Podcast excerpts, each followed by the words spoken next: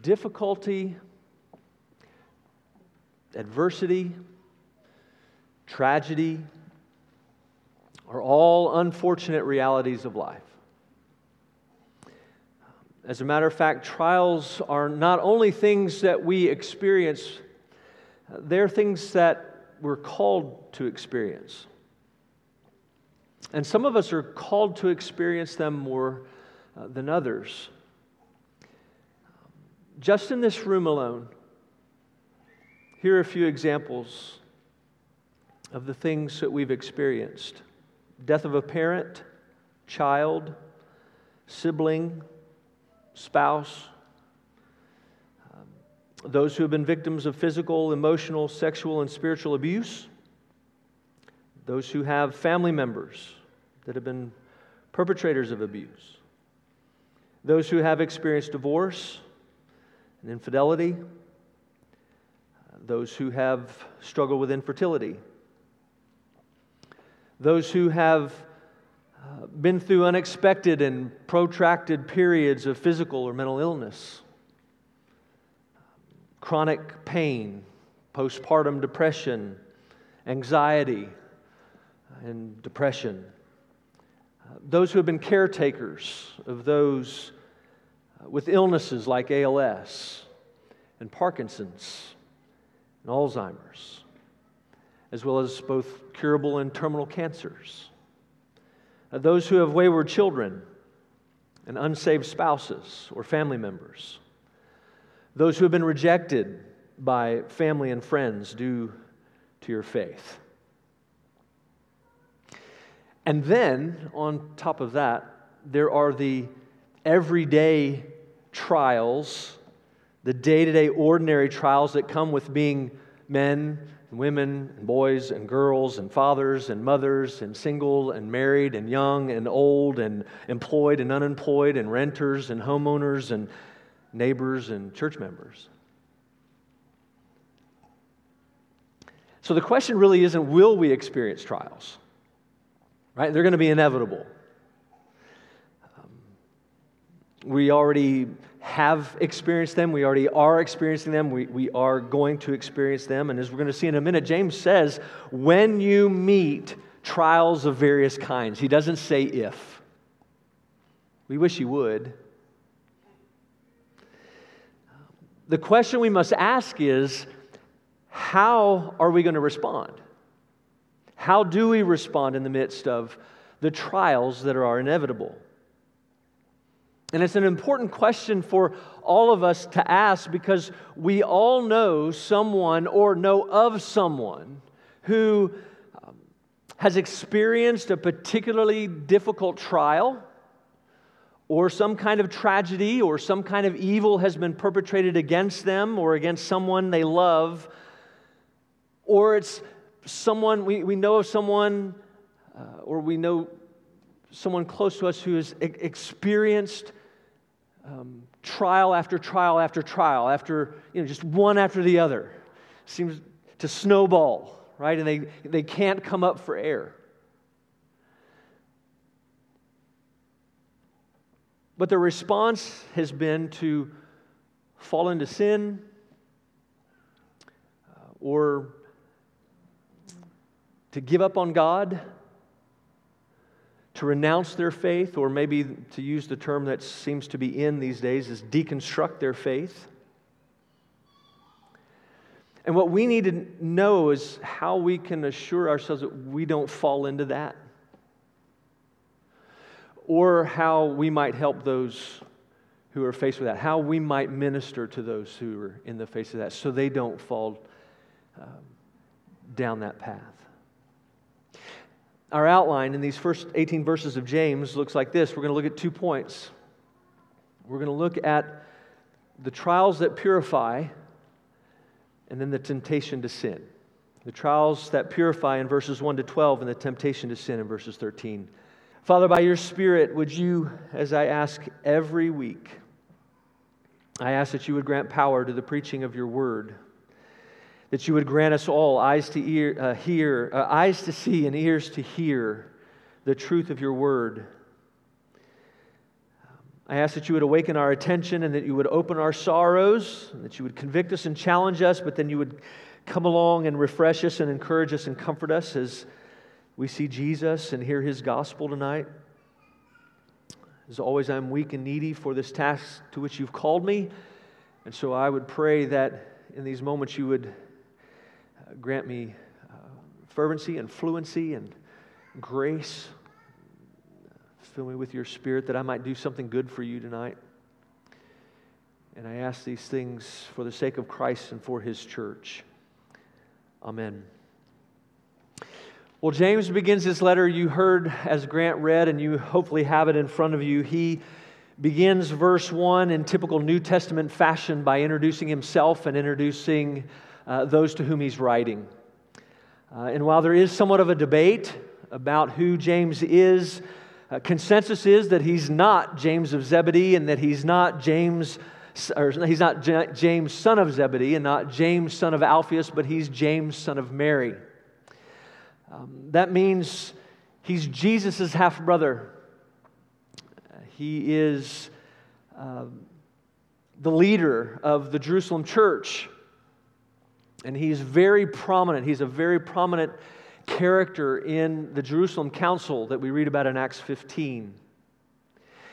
And the fact that he doesn't introduce himself or provide that information other than just saying James, I mean, he does, and we'll get to that in a minute, but he doesn't use those other identifiers. I find, I find that interesting.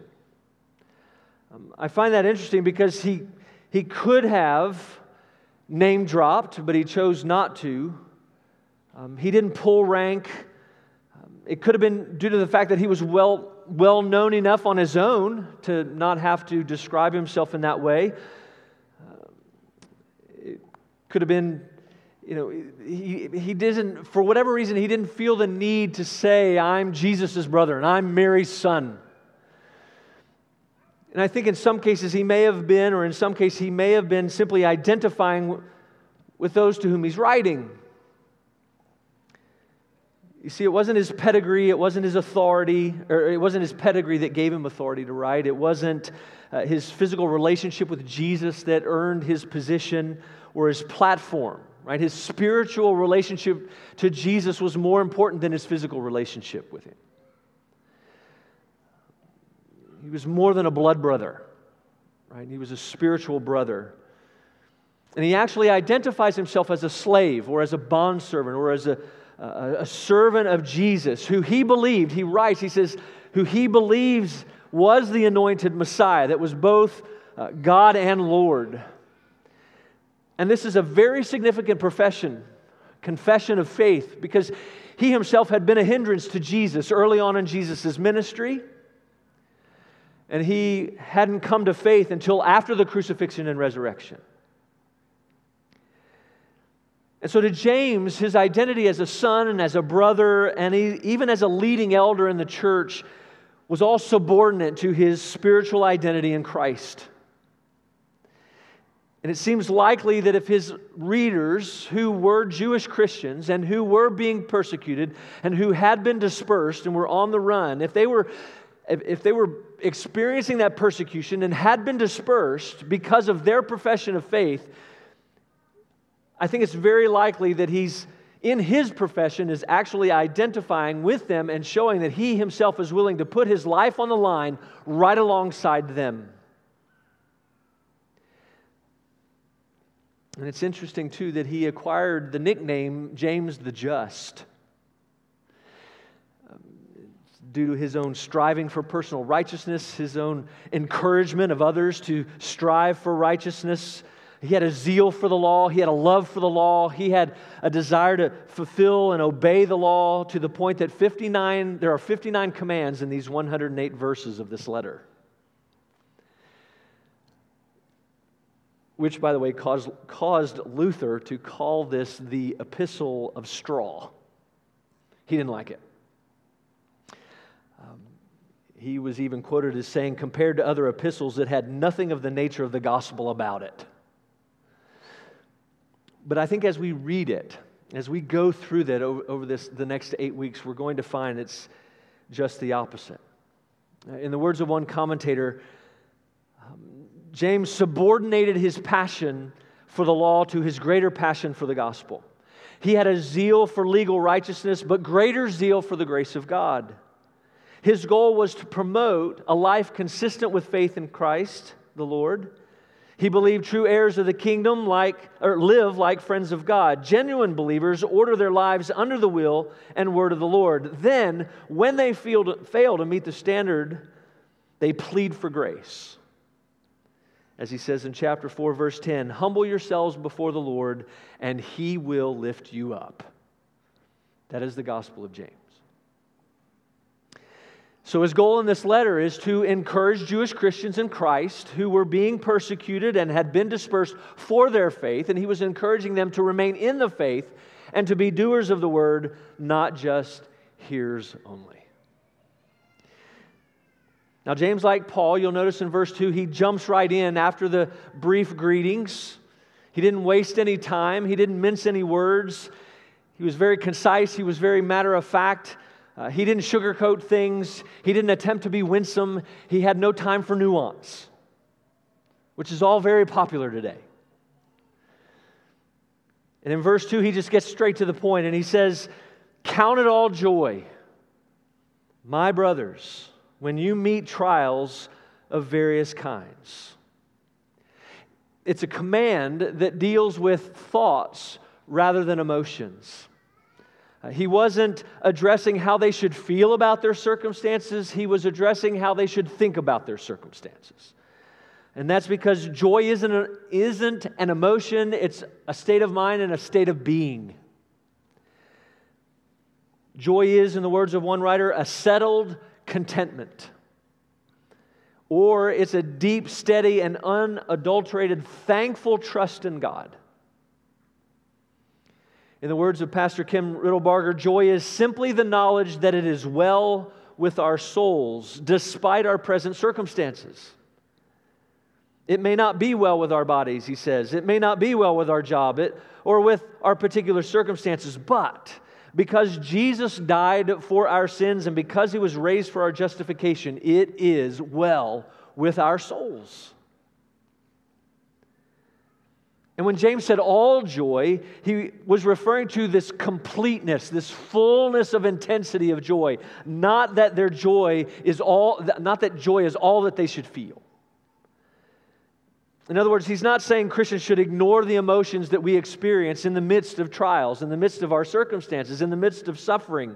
He wasn't saying we should never feel sad or never feel angry or never feel fear or never feel uh, grief. He was saying we should experience, again, the, the fullness and intensity of joy despite our emotions in the midst of the circumstances that we face. I heard someone say one time it's, it's really a call to jump up and do, jump, jump up and down in triumph in the midst of our circumstances. And we'll hear why in a minute. And we have to remember, right? This is, well, this is all reinforced by that first word.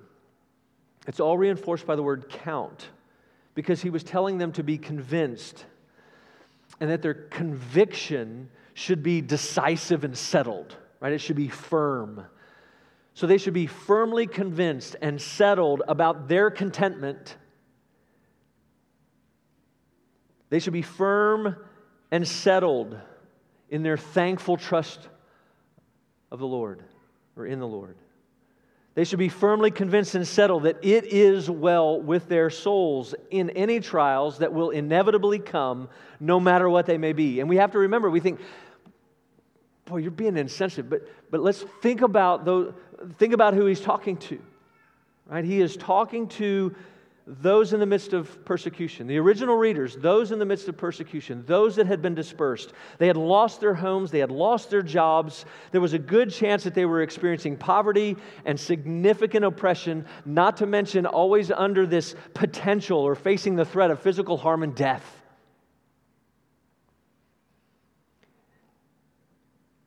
But fortunately, he didn't leave them. He doesn't leave us there. He doesn't leave us with the imperative or the command without some rationale or without some reasons. In verse 3, he wrote, For you know that the testing of your faith produces steadfastness. He said, If you're a student of life, right? If you look around and you can and you see you can see and observe how life works. He says it's, it's obvious that you can count it all joy in the midst of your circumstances in the midst of your trials because the trials you experience the trials that you are going through or will go through are being used by god to test your faith. Not to determine if you have faith or not but to purify the faith that you have it's a big difference. You see, each and every trial puts faith to the test because it puts our endurance at risk. We never really know how firm our convictions are, how convinced we are of things, as long as we're untested. But when trials come, our weaknesses are identified. In Peter's words in chapter 1 of his first letter, what the Lord is doing is testing the genuineness of, of our faith. Right? It's tested through fire of our trials. And the dross and impurities of our faith are brought to the surface and they're skimmed off so that our faith is left stronger than it was before. So we come out on the other end of our trials less weak, less fickle, and less erratic, and more strong more consistent, more loyal, more trusting, and with greater endurance. And in verse 4, he describes the result. He wrote, And let steadfastness have its full effect, that you may be perfect and complete, lacking in nothing. He's not simply telling his readers, he's not simply telling us to let go and let God as if our steadfastness is passive in some way and that, and that we simply step back and, and allow our circumstances to unfold with the attitude of, well, what will be, will be. Actually, he's saying the steadfastness is active, it's, it involves resolve on our part. It's been described by commentators as having staying power or heroic endurance. It's a, it's a steadfastness that's strong and active. And with each successive trial that we go through, weaknesses within our faith are revealed, they're burned away, and the result is a spiritual maturity. There's a spiritual maturity in the short term, and then there's perfection in the long term. Right? There's maturity in this lifetime and perfection in the life to come. Douglas Moo puts it this way He says, The ultimate goal of trials that believers meet with Fortitude and confidence in the Lord is not simply maturity, but perfecting. Of course, this goal is not one that we will reach in this life. It is ultimately an eschatological gift, something toward which Christians are constantly to strive with all their power, but which will not, in fact, be attained until the culmination of the new age of salvation.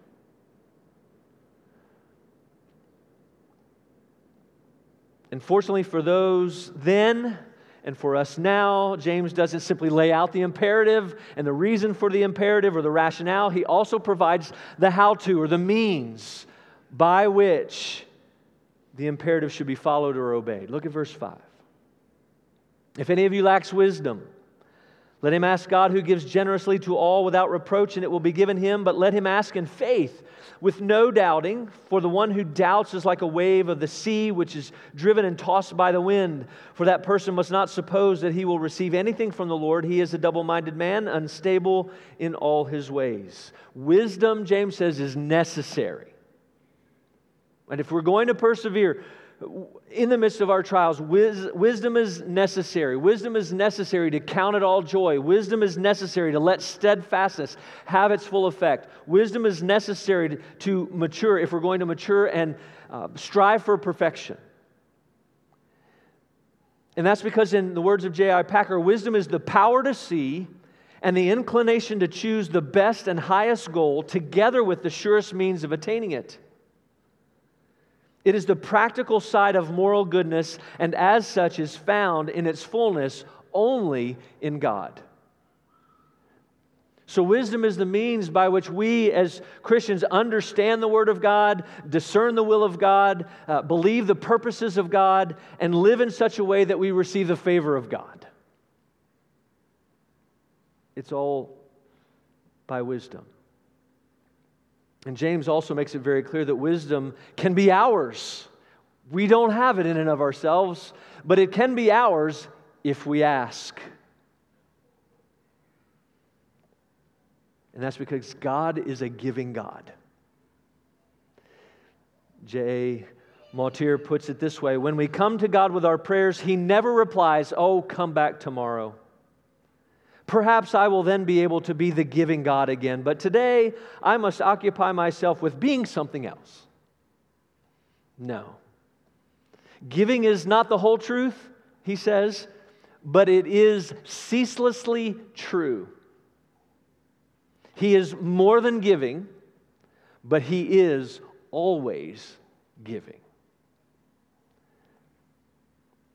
But He's not only giving, He gives generously and lavishly. His intent is to give. He's fully determined to give. He gives without reservation, He gives without hesitation. He's single minded in His giving, and that's because it's His nature to give. He's determined to always give us what we need to please Him. And as a result, we should never, ever hesitate to ask. He will never rebuke us or find fault in our asking or, or find fault in our asking, or uh, He will uh, not rebuke us for not already having what we need. He knows better. He wants us to consider it all joy and let steadfastness have its full effect. He wants us to mature and strive for perfection. So if we need wisdom to do that, to do what He wants and what He expects, and we don't have it in and of ourselves, He will most assuredly give it to us when we ask. That's James's point. But James also says there's a condition. To receive it, we need to ask with faith without doubting. Just as God is single minded in his giving, he desires for us to be single minded in our asking. He's not talking about the doubt that we just spent 18 months talking about, right? He's not talking about that doubt that Luke wrote about. The, reason for Luke writing his gospel was to, to, to assure us of our faith. We're not talking about that occasional doubt. He's talking about a consistency of faith over the long haul, right? He's, he's talking about a, a single mindedness in our cons- and consistency of belief and trust. You know, for the single minded, it's present, but for the double minded, right? There's inconsistency in belief and trust. In the words of one commentator, there's this consistent inconsistency among the double, uh, double-minded. Right? They fluctuate between devotion to the world and devotion to Christ. For the single-minded, that's not the case. For the single-minded, there's a stability and a desire to commit as opposed to an instability and an inability to commit. There's a willingness on the part of the single minded, there's an unwillingness on the part of the double minded. And as I read this week, it's not about being two faced, it's about facing both ways. And James says it cannot be. Particularly in regard to whether God will give us what we ask or not. I mean, let's think about it this way if we ask in faith, we're asking with certainty that we want it. We're asking um, with wholehearted assurance that we will receive it. And we're asking in confidence that He desires to and will, in fact, give it. But if we, if we ask and we're double minded in our asking and we're asking with doubt, we're undecided about whether or not we want it, we're not sure or we're unsure that we're going to receive it, and we lack confidence that He can and will give it.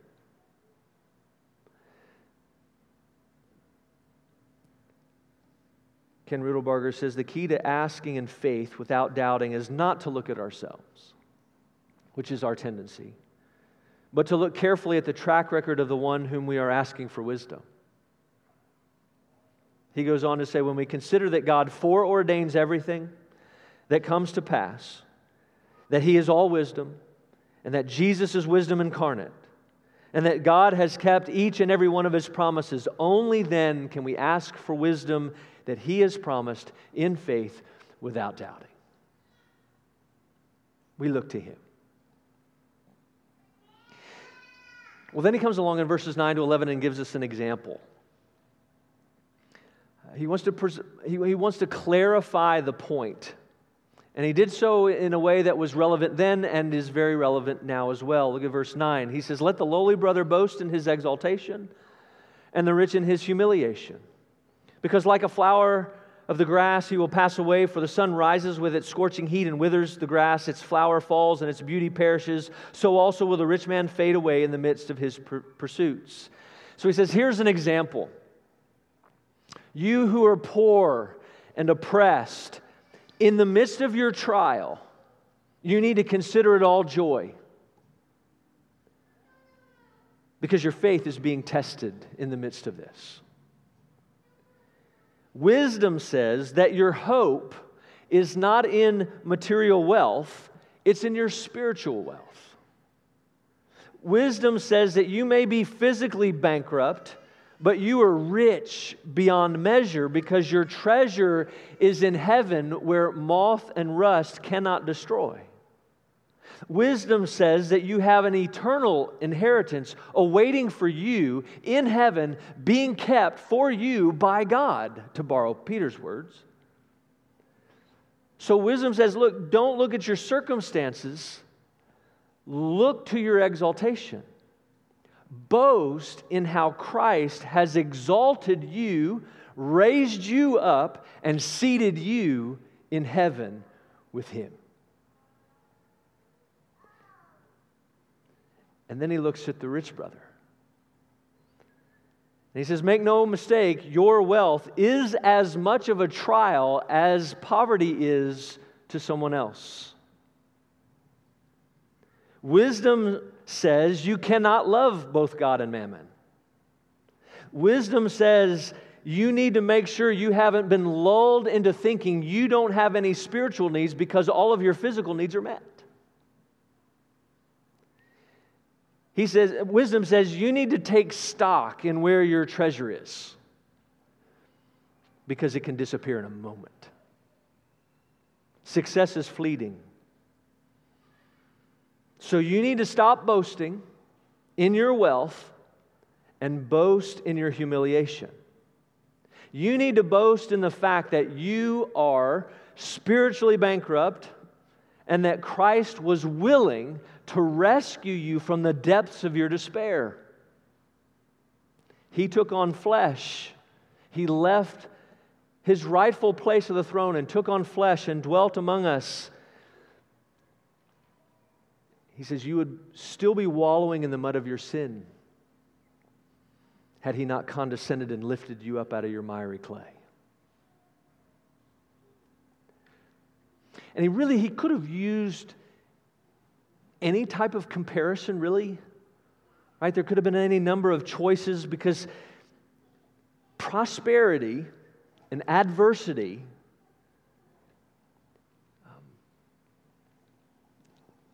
prosperity and I was going to say something else, I'm not going to say it. Prosperity and adversity are not visible signs of being blessed or cursed. Okay? Solomon said, prosperity and adversity both come from God and are part of His providential purposes through which, through which He transforms and sanctifies those who are His. More than others, the world's perspective, there appear to be those who are blessed more than others, and those who are cursed, and whose trials seem to be more in number and more severe Right? The world looks at those who are rich and says, they're blessed. They look at those who are poor and say, they're cursed. And that's reinforced on Christian television. I said it. But from God's perspective, each category, rich, poor, carries its own set of trials. Its own set of trials that God uses to purify our faith and must be met with wisdom that is available only if we ask. We all need it. When verse 12, he wraps up with his first point with a blessing to provide a little motivation. Um, he writes or wrote, Blessed is the man who remains steadfast under trial, for when he has stood the test, he will receive the crown of life, which God has promised to those who love him. Right? He says, God's never promised to deliver you from your trials. He's never promised that you wouldn't experience trials during your earthly lives, but He has promised to reward you with eternal life, and that eternal life awaits those who endure. It's a gift. Eternal life is a gift that He gives to those that He's called according to His purposes. The, those He loves, He has offered that gift. Right? Those who are called, those who are being preserved are called to persevere. And we know from our study of Hebrews that we're all to run the race that's been set before us, our race of faith, and we're to run in such a way. Right, in Paul's words in Corinthians, we're to run that, we're to run that race to, to win the prize.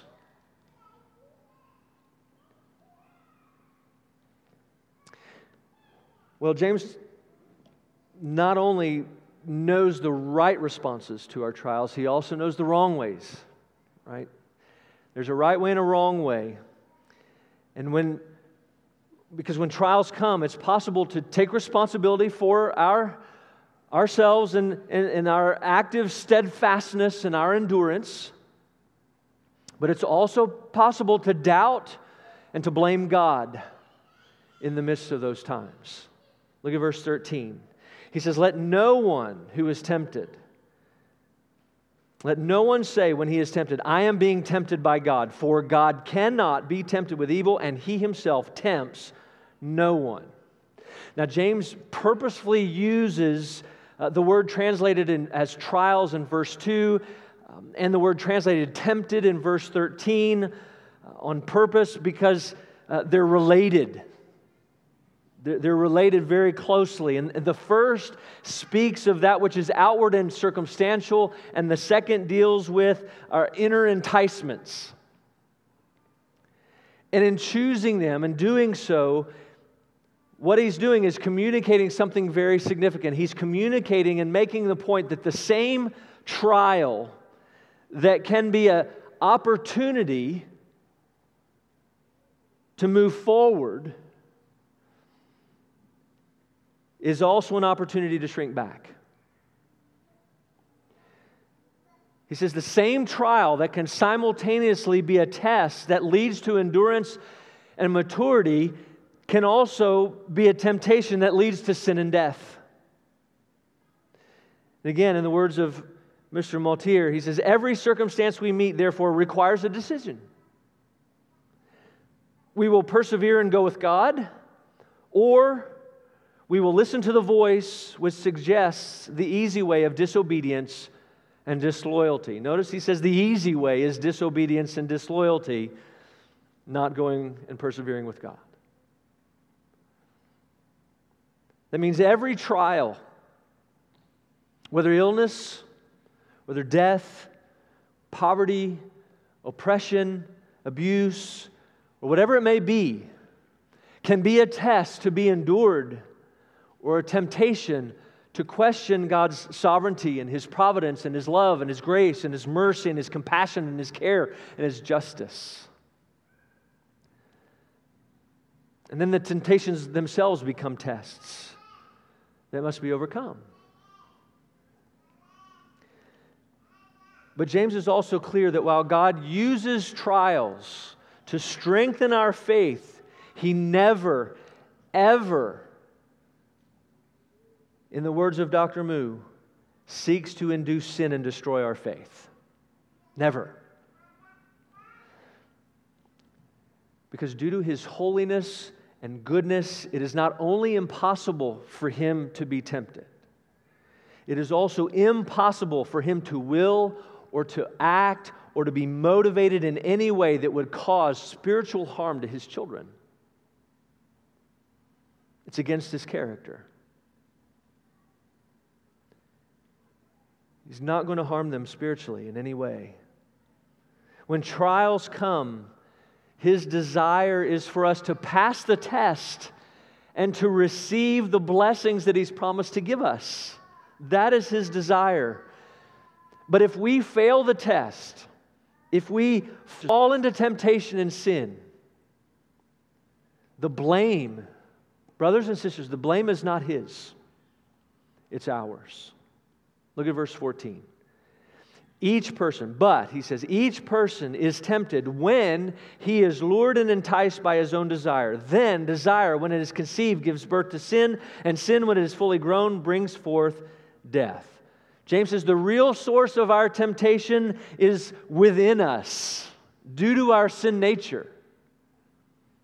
We all have desires for the wrong things. We all desire those things that God has said no to. We also have intense longings for the right things. We, at times, over desire the gifts that God has given us and desire the gifts more than we desire the giver. And in some cases, what tempts one person may tempt another, but what tempts one person may not tempt the other.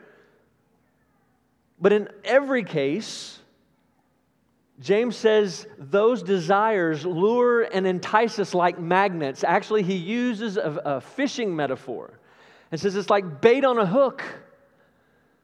And the fish takes the bait, and the hook ends up in his lip, and then he's reeled in and filleted for dinner. And his point is that we have thoughts and we have desires that we may consider casual, but when we dwell on them and when they go unchecked and when they, they're allowed to fester and grow. What's minor becomes major, and the sinful desires become sinful actions. And when well, we take the bait, we take the bait, and those sinful actions, when we fail to repent of them, and we fail to mortify them, they lead to spiritual death.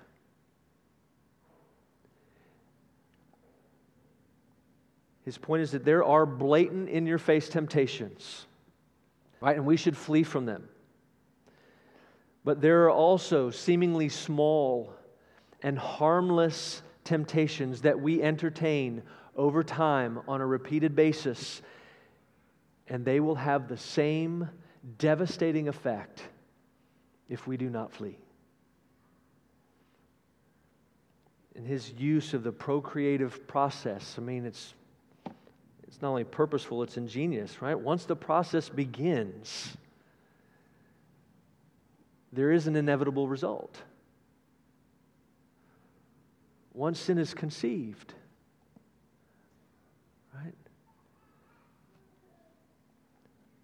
it leads to death. Well, in verse 16, James moves from who God isn't, a tempter, to who God is, a giver, again. He says, Don't be deceived, my brothers. Every good gift and every perfect gift is from above, coming down from the Father of lights, with whom there is no variation or shadow due to change. Of his own will, he brought us forth by the word of truth, that we should be a kind of first fruits of his creatures. He says, Stop being deceived. Really, the language could be read as stop deceiving yourselves. You're wandering around in this forest of lies. God isn't a tempter, He's a giver. And He gives constantly, He gives lavishly. He does not change from day to day. He's consistent. He gives wisdom. He gives the Spirit. And, brothers and sisters, He has given us our salvation through the Word of God. While temptation leads to sin and death, the gospel leads to life. I mean, let's just think logically.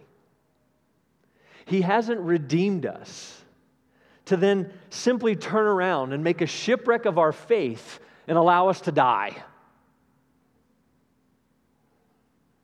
He's redeemed us. And He therefore will give us the wisdom we need to endure the trials that we encounter on a regular basis. He's, he will finish what He started. Again, to quote Paul, He who began a good work in you and in me will bring it to completion at the day of Christ Jesus. He is faithful, even when we are faithless. He is faithful, even when we are unfaithful. Now, when I've been thinking about this all weekend, I've been thinking about three groups. Um, one group I've been thinking about are those that um, aren't in a particular trial right now. I, I was going to say that, that haven't experienced one, but we all have, right? We said that at the beginning. So you're not, maybe not in a particular trial right now. And so I'm hoping that this is helpful when you are. The second group are those who are in the middle of them right now, one or another. And I'm hopeful that this will be helpful to you uh, where you are. And then I'm also hoping that kind of the larger group would be all of us at one time. I'm, hope, I'm hopeful that this will be helpful for all of us who have the opportunity to minister to someone else when, uh, you know, who, who are in particular trials that they experience. So there's a where, a, a when, a where, and a who to this. And what I thought I'd do that I'm hoping is best is that I just want to summarize everything that we've just covered in the last several minutes. Um, just the best we could just be, again, as, as succinct as, as James, maybe. Again, the question isn't will we experience trials, it's when we. When, when will we? Um, and the answer that we've seen is it's, it's a matter of perspective. Okay? Um, it's not a de- denial, it's not an avoidance of our emotions, but a change of perspective in the midst of them. Uh, we need to, again, we need to feel the, the anger and the sadness and the grief and the fear and the other sundry emotions, right, that come with trials. We can't even list them all. But in the midst of those, right, we need to simultaneously maintain our deep and steady trust in God that makes it well with our souls despite our circumstances. John Wayne once said that life is hard, and life is harder when you're stupid. But life is hardest due to our sin. There's some truth to what John said. But life is hardest because of our sin.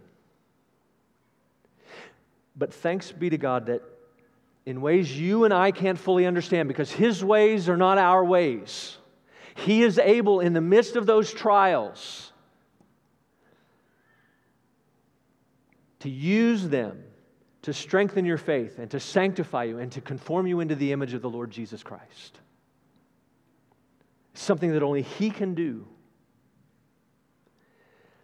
And to help us in that change of perspective, James says, pray. Pray for wisdom. Brothers and sisters, it's not easy, but it's simple. We must pray. And we must pray in faith without doubt. Because it's only by the wisdom of God that we will come to a place of knowing and understanding that God is not in the business of tempting his children. but instead, He is generous, He is single minded in His giving, and He has given and does give every good and perfect gift, period. Because He has saved us through the gospel, because He has granted us both faith and repentance, we can be confident that every trial, every trial we encounter is in fact purposeful. And He is using it. What He has begun, He will finish. And we know that because God has promised to do so. We're trusting Him that He is a God of His Word, He cannot lie. And remember, the only way that we can ask without doubting is to stop looking at ourselves and look to Christ. Why? Because Christ is the good and perfect gift that has been given to us like no other. And He Himself is wisdom incarnate. Let's go to the Lord in prayer.